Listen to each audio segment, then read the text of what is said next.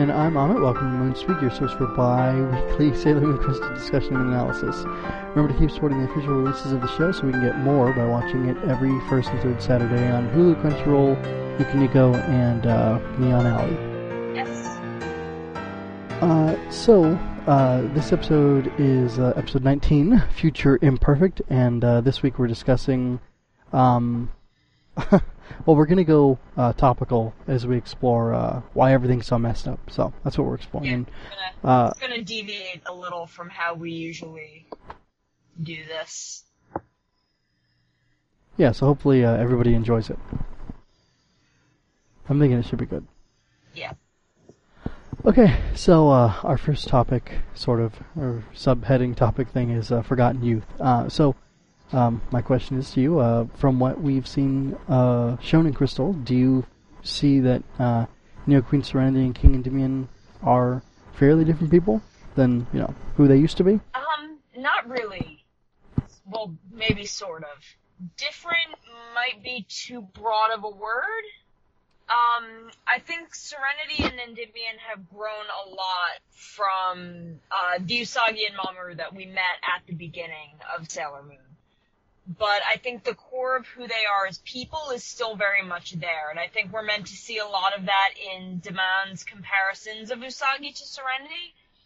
But I think really one of the most telling moments of the fact that they're still the same people uh, is this moment when uh, Endymion is out with Chibiusa in uh, a flashback that she has, and he tells her that Serenity had also once been a big crybaby, trying to cheer her up uh, after she was bullied by some kids.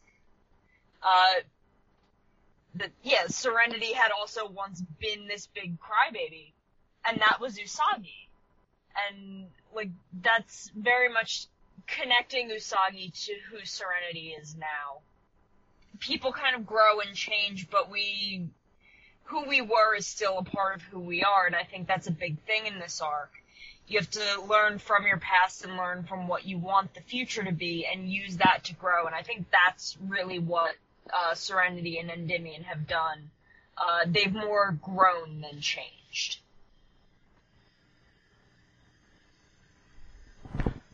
Uh, okay, that's an interesting and more realistic perspective on it. I just, uh, I've been flummoxed by a few things that I've seen them doing or not doing, and I'll get more into those later. So it seemed to me, uh, like the question was valid to ask. You know, are these, you know, what happened to them? Why are they doing the things they are? And the, the unfortunate thing too is we only get to see glimpses of them in flashbacks because they're, you know, on the edge of life and death right now, Yeah. pretty much. Yeah, I mean, we're we're kind of jumping right from point A to point B without anything in between to kind of see everything that's contributed to their growth at this point. Yeah, and I'm really hoping that for the uh, the denouement of this arc that we get to see like a solid, I don't know, half of an episode at least. Um, just seeing the two of them, you know, saying stuff or whatever.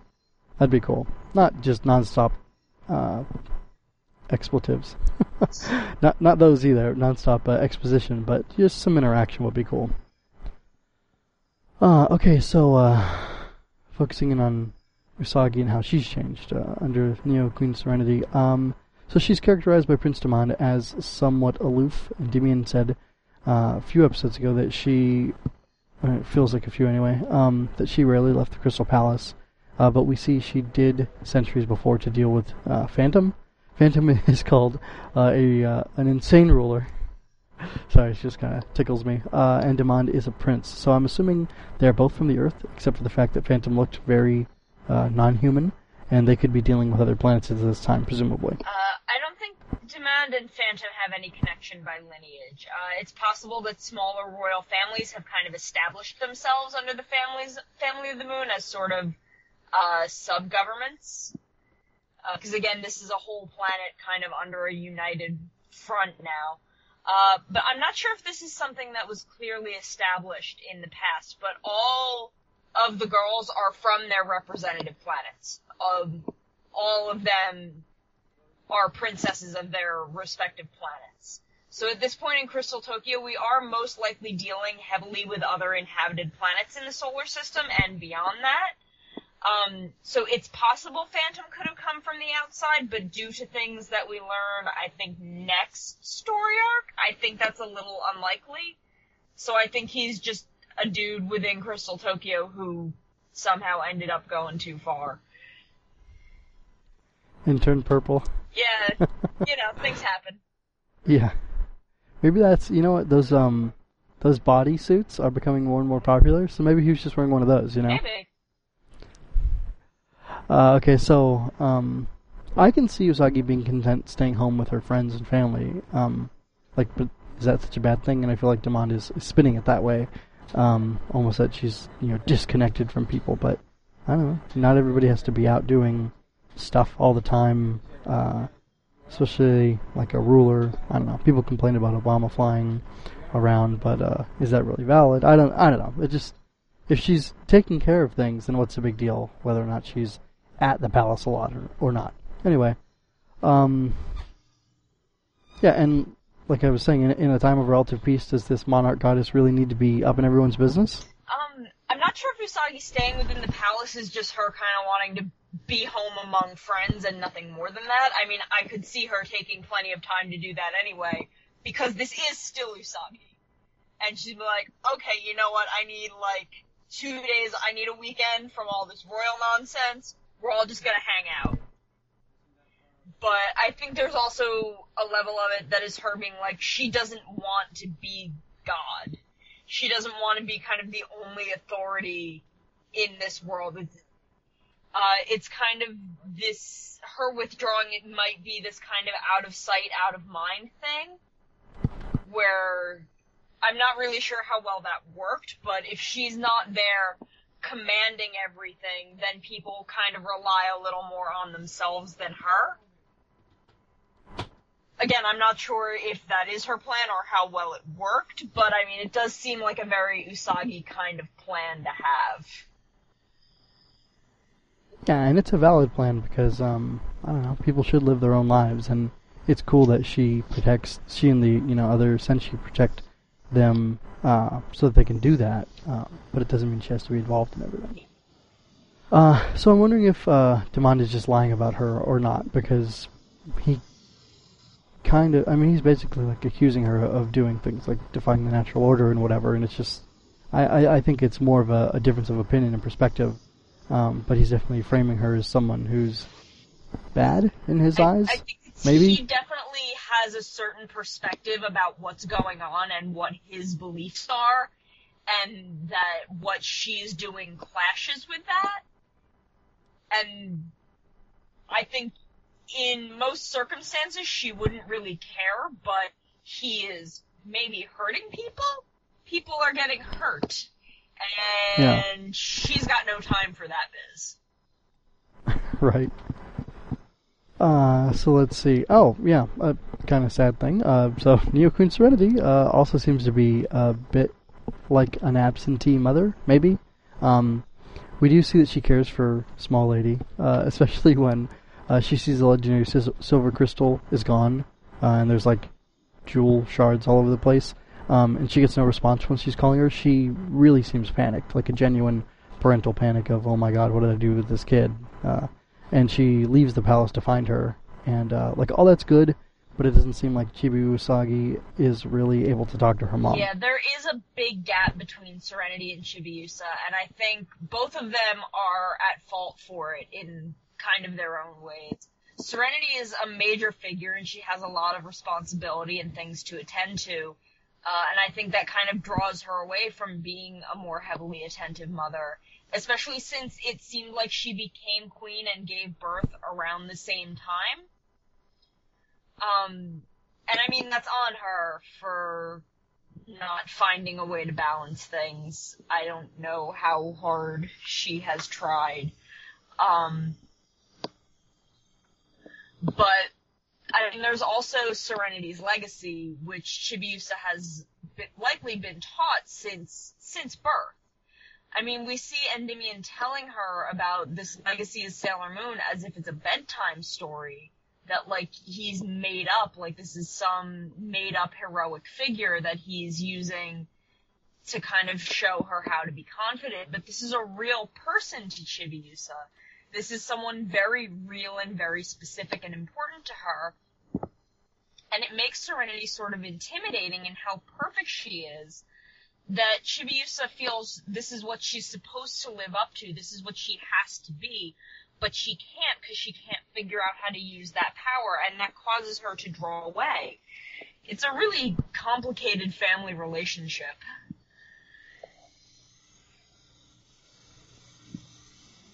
Yeah, it is complicated. And while I'm, I don't know, I just feel bad for the kid. I think that's why. Yeah, I mean, if I am seeming negative, you know, I, it's because of that. feel uh, for Chibiusa a lot more, I think, than I did uh, when I was younger. I just that wasn't uh, something I could relate to. Mhm. So, but as, as I'm older, that's something I'm re- able to relate to a lot better. Uh, so I definitely feel for her a lot more now. I mean, but it is really interesting and compelling to see that there's this complicated relationship with this family. Yeah. And it's it's not like over the top dysfunctional, um, like The Incredibles touched on, and like I know Fantastic Four has done things, um, where it's family drama. Um, and I'm not saying Fantastic Four is bad, um, and I really enjoy Incredibles, but it's a more subtle uh, display of a not perfectly stable, well balanced family. Yeah. And especially with this family that these are like the highest, most perfect people on the world right now. Right. Um, I mean, do you see Endymion's hair and uh, those dresses and stuff she's in? That's that's a mark of perfection right there. uh, anyway, so um, I actually do love like complain about animation all you want, but the scene where she's running and like grabbing onto her dress, um, that was gorgeous animation right there. Uh, as far as my untrained eye can tell. So, uh, okay, so moving on to some Endymion stuff. Um, so much as Mamoru has, we see in this episode that King Endymion spends time with Chibiusa. Uh, the scene of them walking together seems like one of many, and uh, I don't think that this is the one time that he told her about her mom's glory days.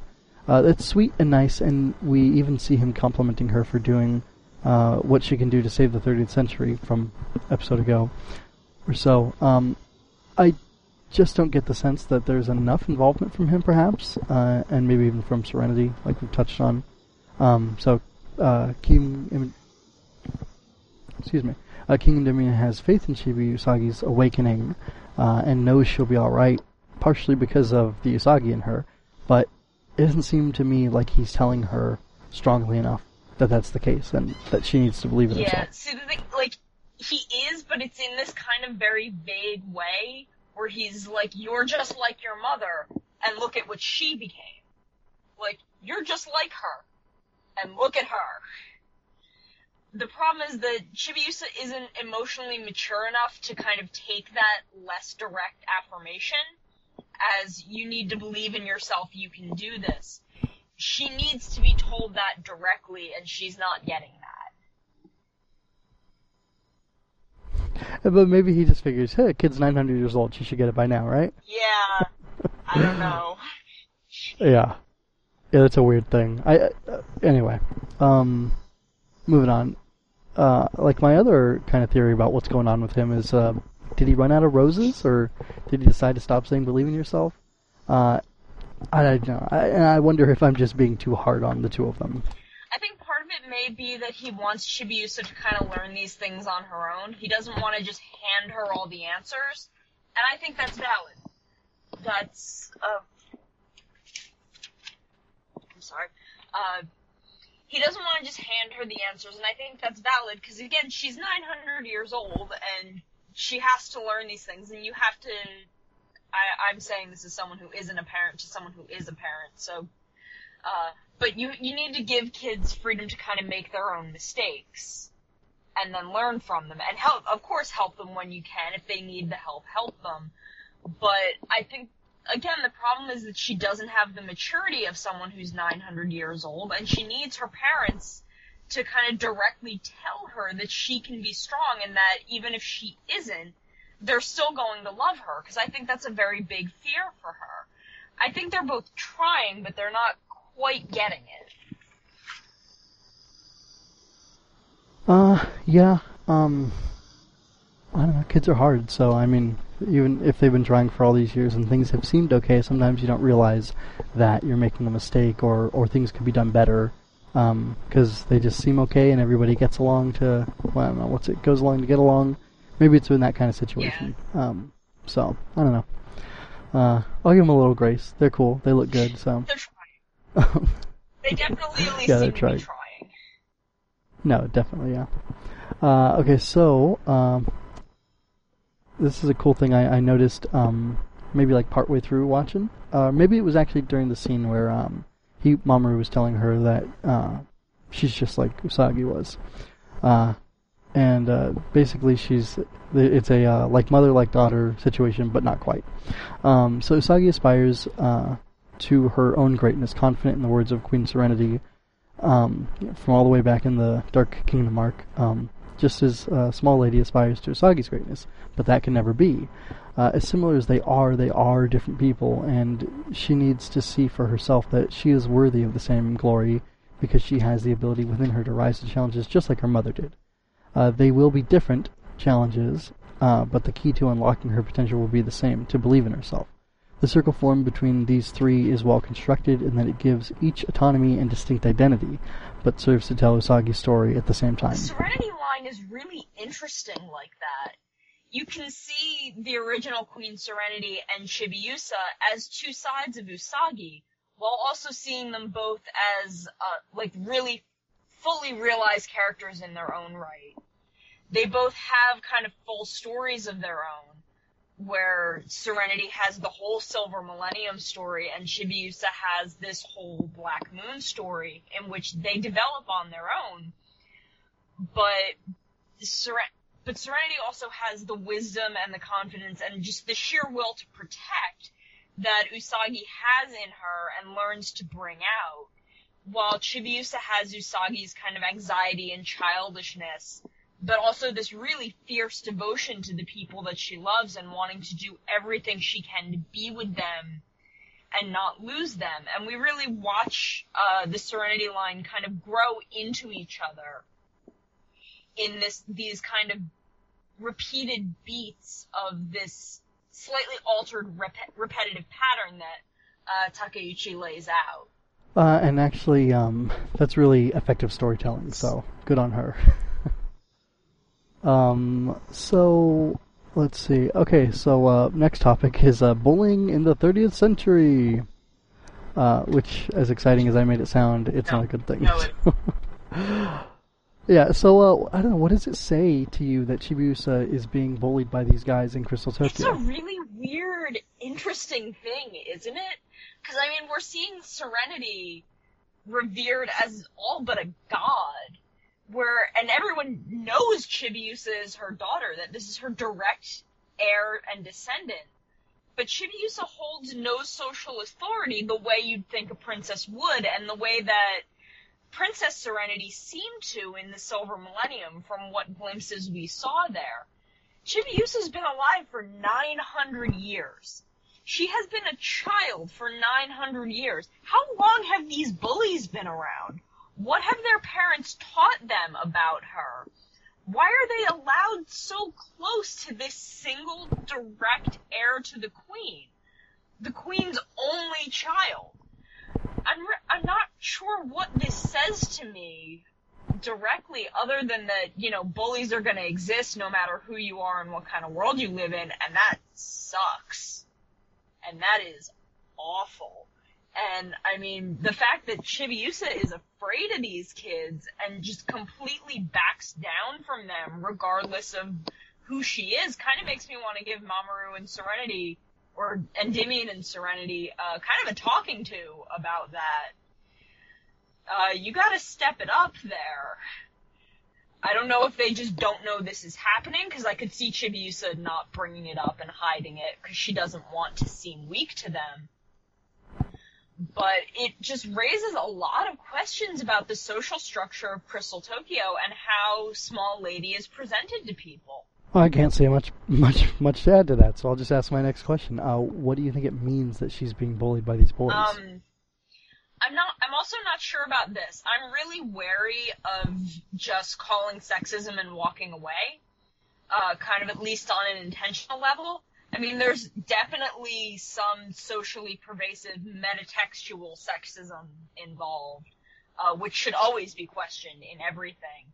Because I mean, they're they're clearly meant to be intimidating, but why are boys more intimidating than girls? Why is why are these masculine figures more intimidating? Wouldn't a mixed group, if it was boys and girls, lend more towards this feeling of total so- social isolation uh, for Chibiusa? But I'm not sure if on the surface there's like a narrative statement to be made there. Yeah, I was wondering if maybe I don't know. It's maybe it's not so much uh, like a, a, sexist thing being said, but maybe like a reverse sexist thing, which maybe that's even more far afield from what it could be. Like guys are bad because you know it is a principally female cast throughout the show, and um, the few guys who are in it are all very much supporting characters. And I don't know. I'm sure you've heard of the thing where, um, like if you know 17% of a crowd is women uh, people perceive it as being full of women, yeah. and and things like that. So I'm just wondering, like, what's going on here? And I, I think you're totally right. If it was boys and girls together teaming up on her to pick on her, that would be really scary. And I've dealt with, I've seen kids at play, and like sometimes little girls can be like nasty and scary. Little girls so, are horrifying. so it, it's funny because it's just as bad there. But like, um, is it true that in the Sailor V manga, like all of her enemies are guys? I don't. Possibly. It's been a while since I've read it. I would have to go back and look. Uh, okay, because like, but I mean, I mean, again, we had Beryl and Metallia were both female, uh, and I know yeah. further down the line, uh, we have a lot more female villains. We had the Ayakashi sisters, but we do have a lot of a lot of the male presence in Sailor Moon is not positive. Um, this is slightly less so if you go back to uh, the first anime, where you have a lot more room for more supporting characters because there's a lot more going on. Uh, you have a hmm. much wider uh, range of episodes where we're allowed to have like there's Ray's grandfather and then uh, a young man that works at the shrine. Uh, there are a few recurring male characters in Ami's life uh, that come up. Again, uh, Motoki is around a lot longer than he was right. Uh, here in Crystal, so I I think um, the very condensed nature of Crystal in the manga kind of pushed that out a bit Mm-hmm. Um, but I, again, I I don't think there's like a surface narrative statement really in it quite as much. Yeah, no, you're probably right. It just it, it gave me a feeling. You know, I don't know. I, I, again, but, like uh, on a mex- metatextual level, I think there is just kind of socially pervasive things there that again should always be mentioned and thought about. Um, but I think those are kind of two thing two there's a distinction between the two that does need to kind of be made. Yeah. Uh, okay, so do you like this uh, imperfect utopia that I we're do. seeing? I think negative traits are always going to exist. I think there will always be bad people. That sounds pessimistic, but I think it's important for to realize that and for good people to know how to deal with it and how to kind of isolate those qualities and combat them instead of combating people in general. Um, I mean, that's clearly never easy. That is a big problem right now. Uh, kind of the line between good and bad, good pe- bad people, bad qualities. Um, that's a gray area in the world today that we're working on dealing with. But I think having these imperfect things in this world that's supposed to be perfect makes it feel more real. And just because everyone is functionally immortal doesn't mean some people aren't still going to be jerks. Yeah, in fact, if you think about it, they might just have more time to be jerks. And it's like, well, he's only 300. He'll grow yeah, out like, of it, you know? It, I think it just kind of prolongs. Everything is gonna fall into the same percentages. It's just gonna be Probably. a longer amount of time. Yeah, that would make sense. Uh, okay, let's see. Um, oh yeah, I I had to ask myself when I was making up these questions: uh, Am I assuming that the world is nearly perfect and it really isn't, or is that I don't know said without saying it directly? It's easy to look at the whole and miss some of the parts. If you're looking at the whole world, it seems pretty perfect. Like, oh man, there's there's no war, there's no pollution. Uh, it doesn't seem like there's any real poverty in this world. Everyone's again functionally immortal. Everyone seems happy. But if you zoom in, you start to see the flaws, and you start to see these kids bullying the crown princess. And I mean, I think that's really just good world building. Where you're hmm. supposed to be in this utopia and then you zoom in and you kind of see all these little details of the world that aren't quite as perfect. That's true. Uh, and everybody has those sweet robes. Yeah! That's so Everyone's funny going that. very Art Nouveau uh, in their clothing. Yeah. Oh man, Usagi's dress that bastard Demon put on her Yeah, is oh, no, amazing. That's, that is a beautiful very, dress. very very Art Nouveau dress, and I'm like, oh, I know this. I know where all these Yeah. influences are coming from, and that's the uh, that's the art school nerd in me. Yeah, I was showing uh, my youngling the other day because I want like trading cards for her because she would love that. I think Sailor Moon Yeah. trading cards. Oh, I should dig up. I have some of the old like TCG. I should, I should That's dig cool. those out. It was very, very short-lived, and I never even knew how to play it. But I found them. There was a shop in Chinatown that I had frequented uh, up in New York City that I had frequented for years that went out of business. I think maybe a year or two before I start stopped living up there. Uh, and I just bought everything as they were going out of business, and they were the lady who owned Hmm. it was so sweet. Uh, but they had a couple packs of those, and I picked them up. That's cool. Yeah, I um I remember I bought Digimon cards. I had nobody to play with, um, and I didn't learn how to play, but it was just cool to have these things, it, you know, in your hand as representative of the show. Yeah. Oh love so man, I have somewhere I have a very large amount of the Bleach TCG cards. I don't know Hmm. why. I invested too much of my life into that. story That's that turned out to be not very good. I'm very sorry. and at the same time, very glad that I never got caught up in it somehow. the first like two or three arcs of the story are really, really good. On kind of a declining slope, but it's really good. And then you hit like the the kind of late third into fourth arc and it's just like you're doing the exact same thing again except worse.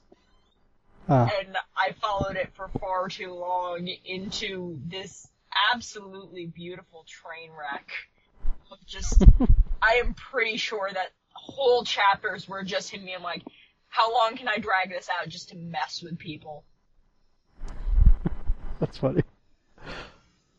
Oh man, sometimes uh, authors get uh get crazy with their audiences, Yeah. huh?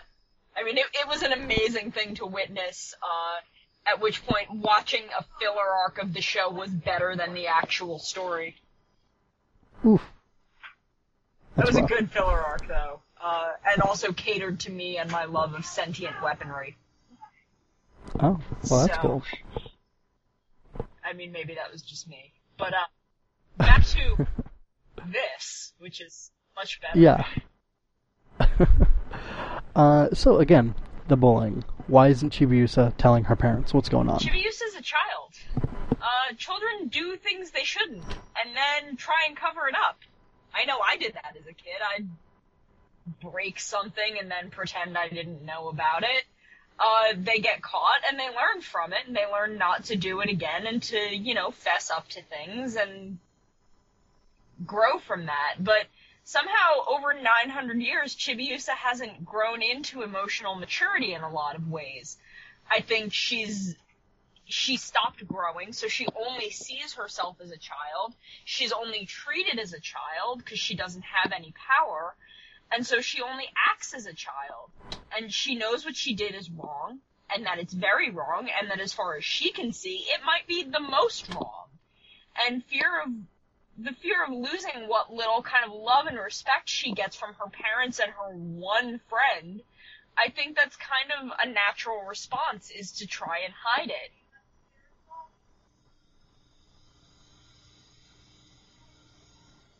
Yeah, you might be right. I, I think the like I have no problem with what you said, except for grasping the concept of a 900 year old child. But then again, if you think of something like Peter Pan, Yeah. Um, which of course is completely fictitious, but still, uh, if you look at kids, the way they play, and the fact that they usually don't have a good sense of time, it's very possible that if she were to stay in the right frame of mind, that she could just keep on being a kid yeah, forever. And, like the thing and, is, Chibiusa doesn't have a social life. She's not interacting with other people who are maturing. Yeah, and I almost wonder if that contributes to Endymion and Serenity's like lack of growth in parenting because well they've been stuck with a six or eight year old for who knows um, for like you know eight hundred and uh, ninety four years. Yeah. You know. So I, I mean, I think there's just something has happened where Chibiusa just can't grasp how growing up works, and she kind of can't make herself into what she thinks maturity is.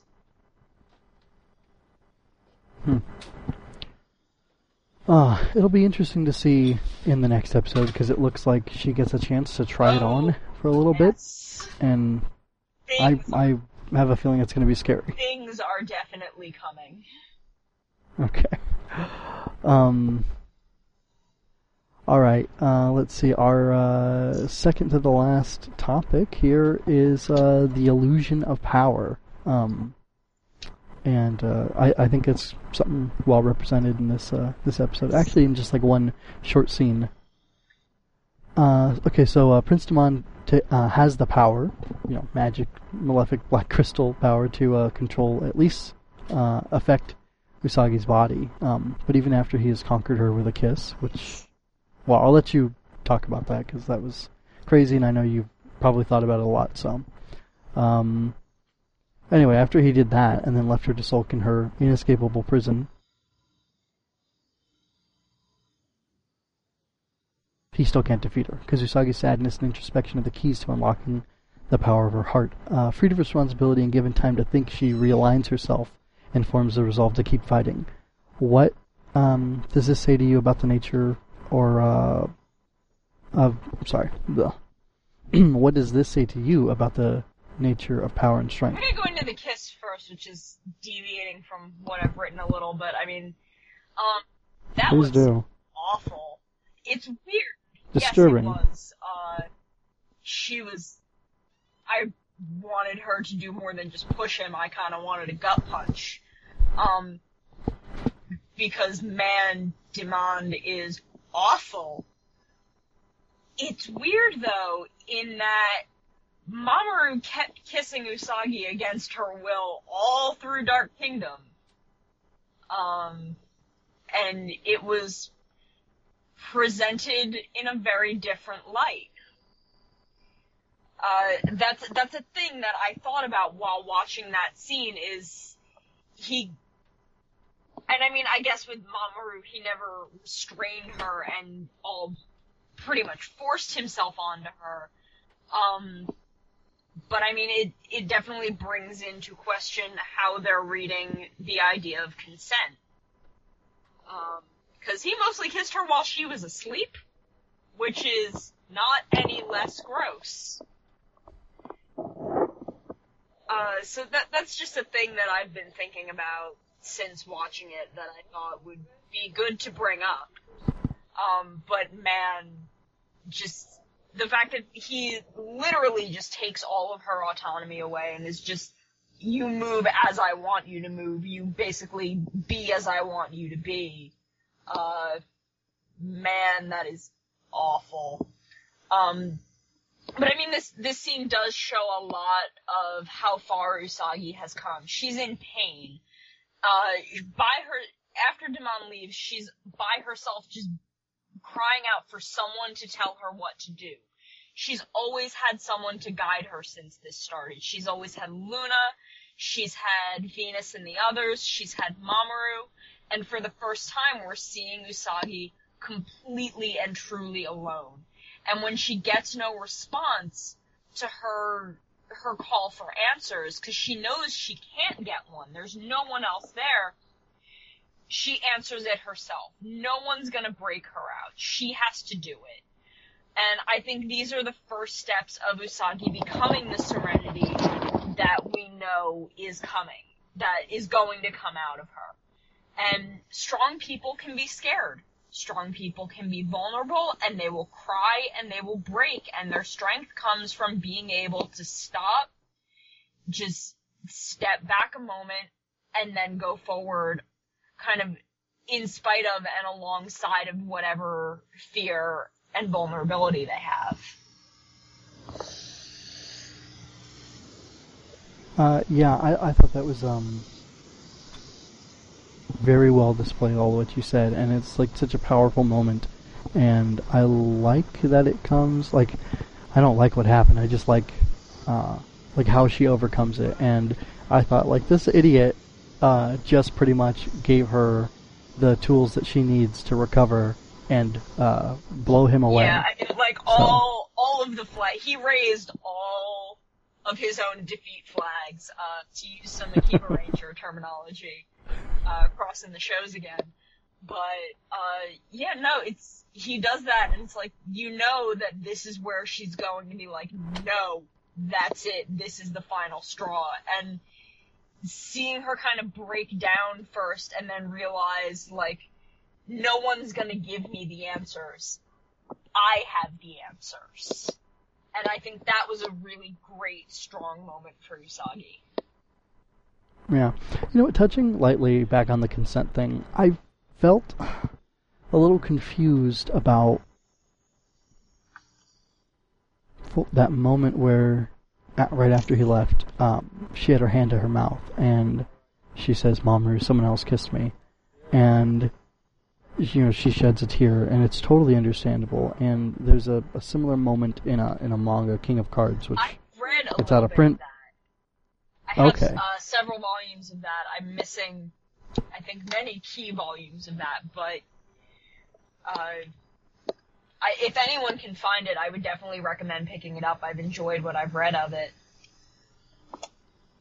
yeah unfortunately it's out of print but um you know if you have to you can find it somewhere else but i'm sure there's copies that you can find online because I, I bought them after um dc closed down cmx and uh, they were online so you can definitely get them um it was just kind of slow like unfortunately I, I think i had like one through three and then i had like five and seven Yeah, no, that like that's kind of my case. I think I have like two and three, and then like five, six, and eight.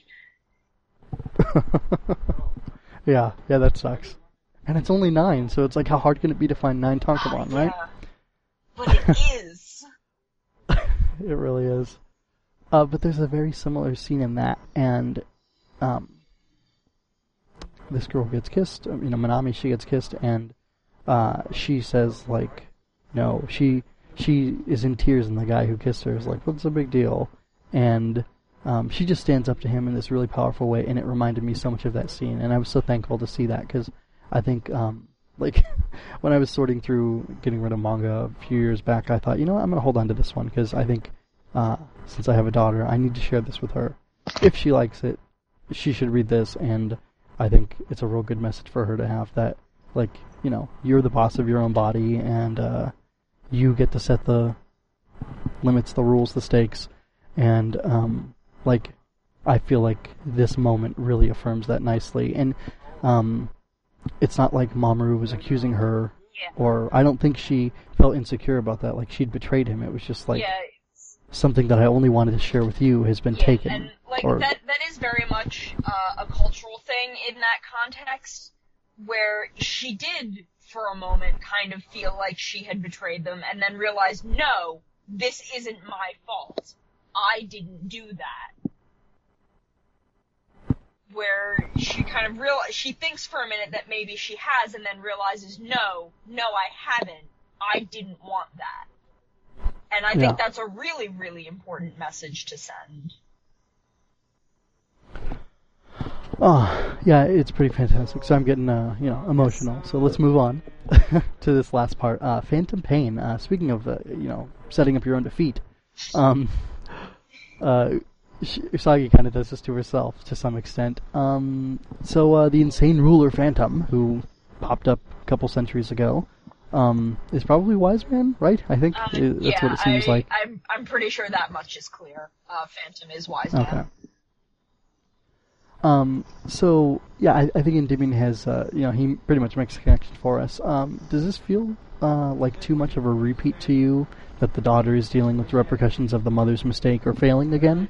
Um, Queen Serenity didn't fully seal Queen Metalia, and Usagi had to deal with it centuries later. Now Chibiusa is stuck in a terrible situation because Neo Queen Serenity banished Phantom to Nemesis centuries ago, and he bided his time and struck back with uh, Black Moon. Does this um, work for you, or is it too derivative? I don't think it's too derivative. Uh, it's another example of what I mentioned with uh, her setting up this kind, these beats of altered repetition, where she's kind of taking this same very base concept and then working with it in a very, very different way. And the repetition kind of connects it to the story that's already happened, and we get to see people that we know and that have dealt with this situation, what they've learned from it, and how they choose to do it in the future, and how they choose to handle things. But the alteration makes it a new story, keeps it very interesting, lets us learn about new characters and how they might deal with the situation. So I don't really think it's it's derivative uh, at all. Uh, I mean, you know what they say, there's only seven stories in the world. Uh, I think there might be a few more than that, but um, I, I, I the, the idea of limiting things to a certain amount is, is a thing that bothers me. But I think really with this, it's very much setting up a specific, uh, kind of setting up specific narrative beats, uh, and cycles within the story that I think are important.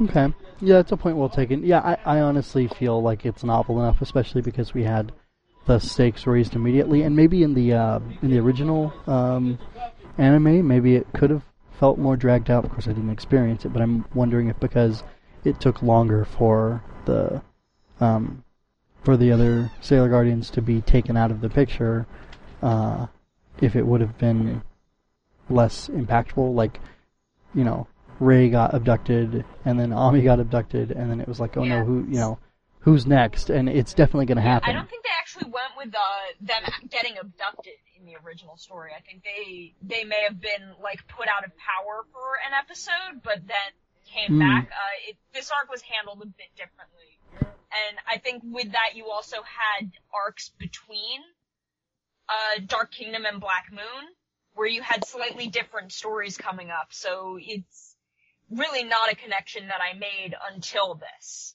Uh, that that was Hmm, something okay. that was happening. I guess that's an advantage of the uh, Much the short pace of the manga.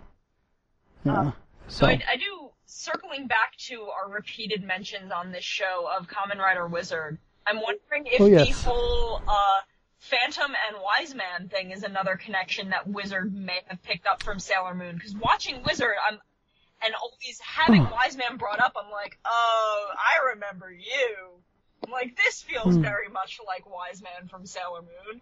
You know, hanging out behind, hang, being this shadowy figure, hanging out, manipulating these other people to use their minions to go do this, like, secret thing where I tell them they have one agenda, but I have my own agenda, hmm, and my name is Wise Man.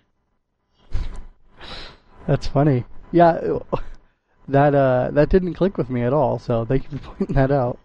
it's I I really need to look into like staff on on both of these things because again, uh, on an animation level, Sailor Moon has always been a Toei property.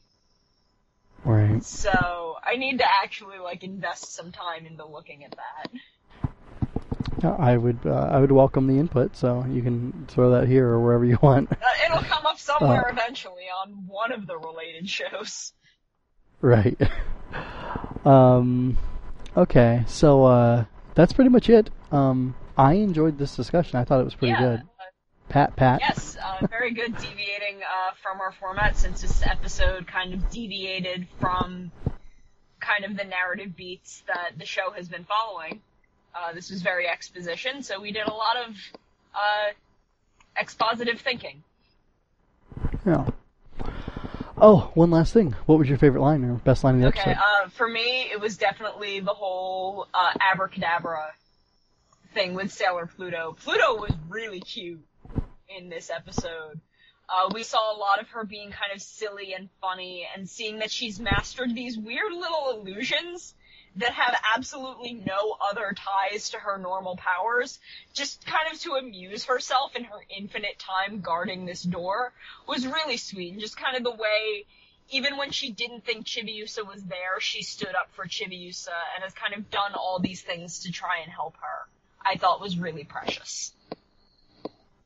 That is really cute. I wonder if um like she's outside of time and therefore doesn't age, or if she um is living off of the power of the legendary silver crystal, or just being the daughter of a deity. She's got immortality. Uh, I, would I think it's much more that uh, she's Kronos' daughter and is living completely outside of time. Although isn't is Kronos technically a, a titan? Mm, I don't remember that now. no, no, Kronos was Zeus's father. Yeah, but I thought No, he created the Titan. Or No, was he? yeah, I think Kronos and Gaia and one other were like one of a few titans, and then oh man, But I feel like they also like created a bunch of Titans. Yeah, but I think also the first, like the primary, the the primary like tier one gods are all children of the Titans, and then they like revolted against them Yeah, well, and yeah, no. Zeus definitely revolted against the Titans. Okay, yeah, no, Kronos was a Titan. Um, we're we're getting into some weird mythology that may not actually apply to this show. Um, Yeah, maybe not. I'm sure. uh Did you know? Okay, never mind. Sorry, I just I, I I am so like perplexed by the way Aphrodite came about. Yeah. Like, what's up with that? He so for people who don't know, let's just divert into that. Correct me if I'm wrong. Zeus takes a scythe, basically, and chops off one of Kronos' testicles. Is that right? Yeah. And it falls into the sea, and then foam happens, and then the painting, Yeah. uh, the birth of Venus, where she's coming out of the seashell and the sea foam. Uh, that's basically pretty much how the rest of it goes, right? I think so. Greek mythology is a weird, weird thing that everyone should take some time to read as much of as they can. It is bizarre and hysterical and fantastic. It really is. Uh, okay, so so I just I I had to go there. It's irresistible. Anyway, um, yeah, man. Now I'm thinking. Okay, I got to stop because then I'll get on a on a tangent, a Greek mythology chan- tangent we don't need. Uh, so then my favorite line, would, strangely enough, was um, our planet, the Earth, was infected with illusions of long life and infinite power, became slothful. We didn't like that, and that's from Prince Demand.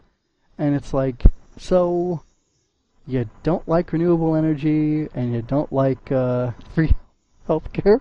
Guess not. I mean, I mean, there's definitely the the kind of angle of this goes against the natural order of you know you're born, you live, you die. Um, he there's the idea there's the concept of bringing in if people don't die, what about overpopulation? Um, yeah, they- I don't know about that because look at look at the king and queen. They only had one Yeah, kid. But I That's mean, like, that's sub if- replacement birth if rate. someone has a kid and they have a kid and then they have a kid, even if you're only keeping it to like one kid a family, eventually, if no one's dying, uh, that's gonna become a problem. Yeah, I suppose that's true. I, but Like, like, it's, it's a very weird thing. Um, again, these are definitely bad guys who decide, okay, well we, we don't like this thing that we think is problematic, let's kill everyone. That is, oh wait, that's not the solution. a bad way to go about things. Huh. I'll have to keep that in mind. But uh, like I, I think there's kind of some logic behind their initial ideas, and then they went in a very bad direction with it. Yeah. you could say that again. Oh man, that's really funny. I was thinking though, like, couldn't they just move to other planets? But maybe those other planets are occupied and they don't want to do that. Who knows? Yeah, but there, are- there anyway, are a lot that's of that's their occupied deal. planets in the uh, in the Sailor Moon universe. There are more than nine of them. Well, I mean, everyone's everyone's living so long. But no, seriously, going back to the source material, and I'd like to double check the manga that I don't have with me. Uh, Endymion says that the lifespan of a Silver Millennium person is about a thousand years. So, like, doesn't that mean they'll die at, at around a thousand? I guess maybe, but then So- you know, Chibs is 900 years old, That's true. and I mean, I guess that she may be some exception with the the uh, the Silver Millennium lineage. Um, there's a Hmm. lot of complicated holes in that that raise a lot of interesting questions. And I guess though, you could see if it's only been about a thousand years, that because it's the 30th century, so it could be 900 years away, approximately. You know, 904 or three Yeah. since they since Usagi became you know Moon Princess. Um, so like it's po- and she was crowned at 22, so she's 14 now. So eight years later, she, which I'm sure is because Takeuchi was writing in like 93, right? So she needed it to be in 2001, so it could be a thousand years later, approximately. Yeah, so I think she just kind of Yeah. purposely fudged some numbers there. Which is a totally Yeah, legitimate which is thing fine. to do when you're writing. Yeah. Um, yeah, as long as the the point that you get to is cool because of it, you know. Yeah, as long as it sounds Um, good. so, so like, but I'm saying, if everybody dies, if the lifespan is a thousand years, let's say, then these Black Moon people, like, they just gotta wait it out a little while longer, you Yeah. know? They don't have to be killing people because they're apparently mass murderers. Yeah, so, like I said, uh, a really bad way to go about this. yeah. Hmm. Oh well, don't be a Black Moon Yeah, person. don't be Demon. Ever. Yeah, particularly Don't him. do anything that guy does. Ah, okay. Although I gotta say, I really enjoy his character design, especially like the way his cape is clasped onto his uh, shirt or Yes. coat or whatever that is. That's like, that's unique. I've never really seen it done like that before, and it looks really cool. And I thought for a split second, I wonder if I could. No, no, I can't. I'm not gonna wear a cape. All right. Well, I think um, we're deviating, so we should yeah, get going. uh, that's definitely, uh, covering pretty much everything that went on this week. Uh, so I guess we'll see everyone next time. Uh, definitely drop us, drop us some comments. Uh, you can hit us up on Twitter. Let us know, let us know where you're going with this. I'm interested. Yeah. Oh. Yeah, I, I'm definitely I'm I'm all in. Um, once again, I don't know what some people are talking about. Um, but uh, one last thing, uh, got to give some appreciation for the Eleven Justice pro- podcast who uh, turned me on to the uh, Sailor V game on my phone. Um, there's this Sailor V game. You can search for it, and I guess I think it's in both Apple and, and Android app stores. And uh, it's a dash game where it's basically like the Sailor V arcade game that they have in Crystal. Uh, I use more games to play, and, And- I've, I've gotten very into Power Rangers Dash uh, recently. Oh, So I could use another uh, fun runner. it's really I'll cool. Like I've uh, I've spent a lot of time on it. So, like if I need to stay up late at night because my kids are getting put to bed or whatever, and I want to, if we're gonna have coffee or talk or watch TV or something, and I don't want to fall asleep, I just turn that on and I'm good to go for like ten minutes or so while I'm playing. Yeah, You know, again and again and yeah. again. No, so Dash has gotten pretty me cool. through uh, some very slow hours at work. yeah, I was. Well, never mind. I shouldn't say that. It's, it's not my Uh, fault anyway. that sometimes I run out of things to do. It's not my fault that I'm too No. good at my job. And in fact, you should be given a promotion. I should, but I can't be. Ah, don't you just love work? Ah, good times. Yeah. All right, and with that, we'll bid you all adieu. Um, thanks for listening. Yeah, see y'all next time. We're never